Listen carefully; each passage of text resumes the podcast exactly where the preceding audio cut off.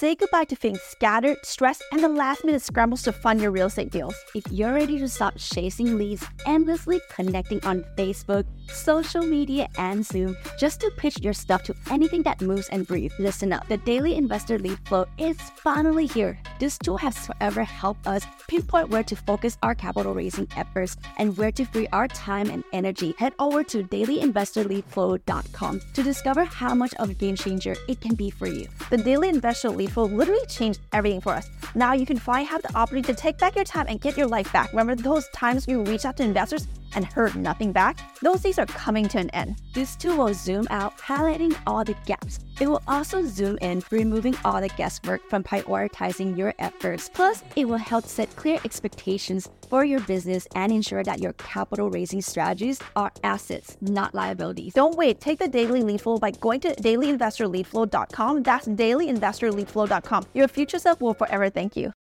Hey guys, do you ever think about how safe your money in the bank actually is? If you're a lot like us, it makes sense to simply assume that once you place your deposit in the bank, your money rests there, safe, ready for you to access anytime. But nothing could be further from the truth. Ever since the SVB collapsed in the spring of 2023, a lot of us has been questioning how safe our money in the bank really is. Most important, how safe is your money? Our unsettling revelation will get you to start thinking and questioning our financial security and future but it doesn't have to be mysterious. On today's episode, we'll uncover three typical bank practices that could jeopardize your money. Stick around till the end for some valuable tips on safeguarding your assets. Hey, I'm Palmy. And I'm Nancy. And together we make the Kitty Sisters. We are apartment syndication experts, entrepreneurs, and real estate investors. 10 years ago, we made a change in our financial futures by ditching the 9 to 5. Discovered the joy and security in making money while we sleep. We made this podcast to help high level entrepreneurs secure their financial future while paying virtually zero tax by utilizing apartment syndication. And we're going to show you how. This is Cashflow Multipliers, the podcast dedicated to your financial freedom for the lifestyle you deserve. But first, have you ever noticed the bumps on a camel's back? They're not just decorative. Camels use them to store water and survive in the desert when there's no drinking water available. Think of those bumps as similar to the ancient temple in 5th century Rome. Just as a camel hump holds water for dry days, these temples serve as secure spot for people to stash their extra coins. It was a safer option than keeping your money at home where it was more vulnerable to theft. To begin with, it's important to understand how the banking system works. It's actually a little bit like heading to your favorite Italian restaurant and sharing a pizza. You see, when you put your money in the bank, the bank only saves a few slices for you, lending the rest of the pizza to others with interest, which is how they make their money. At the end of the day, everyone keeps a piece of the pizza, or so that's what they want you to believe. Is this news to you? Let's think about how it works using pretty basic math. Our modern banking system operates off this thing called fractional reserve banking. The way fractional reserve banking works is that the banks are actually required to only keep a certain very small amount of your deposit on hand and available for your withdrawal. Let's look at it this way. If you deposit $100,000, all your bank is going to keep on hand is around $10,000. The rest of that 90,000 gets loaned out at interest providing goods and loans and products and all kinds of things to other people, which can end up with a lending power of a million dollars for the bank. Unfortunately, your hard-earned money is out there working hard for other people, making them money, not you. Sure, you might get a few dollars in interest. Right now, probably around 7% if you're lucky. Keep in mind too that since your bank isn't just dashing cash like Gringotts, for all you Harry Potter fans, this means that they're lending your same cash out over and over again. The same cash that you're earning fractions of a percentage in interest is being charged to loans at like 7 to 8% for home mortgages or even higher around 20% plus for credit card balances. If you think this is all great, think again. This system is all fine and dandy until something happens where too many people come in all at one time to withdraw their money. As you can imagine, since they only have 10% or so of your deposits on hand, this causes major problems. Eventually, if the situation isn't managed properly, they run out of money, which is exactly what happened with Silicon Valley Bank and Signature Bank. Do you remember the scene in It's Wonderful Life where George Banks gets swarmed by a mob of angry people at the bank demanding their money? Well, this can and does still happen in modern times. So how secure is your money really? Recently, Nan and I took a backcountry hiking trip to Yosemite, one of the most naturally stunning places on earth.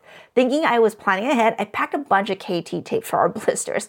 Unfortunately, between the two of us, each of our two feet, we ran out quickly. Well, but well before the trip ended. This blister situation is alarmingly similar to the current money conditions we are operating under the FDIC. You see, the FDIC, Federal Deposit Insurance Corporation, protects bank deposit up to a certain amount, which ensures that an average person doesn't lose all their money in a rare instance that the bank does fail. The FDIC also helps regulate banks and keep them in check, stepping in if there's an issue or if the bank fails, all of which helps keep the banking system stable because people trust that the system will work and their money will be safe.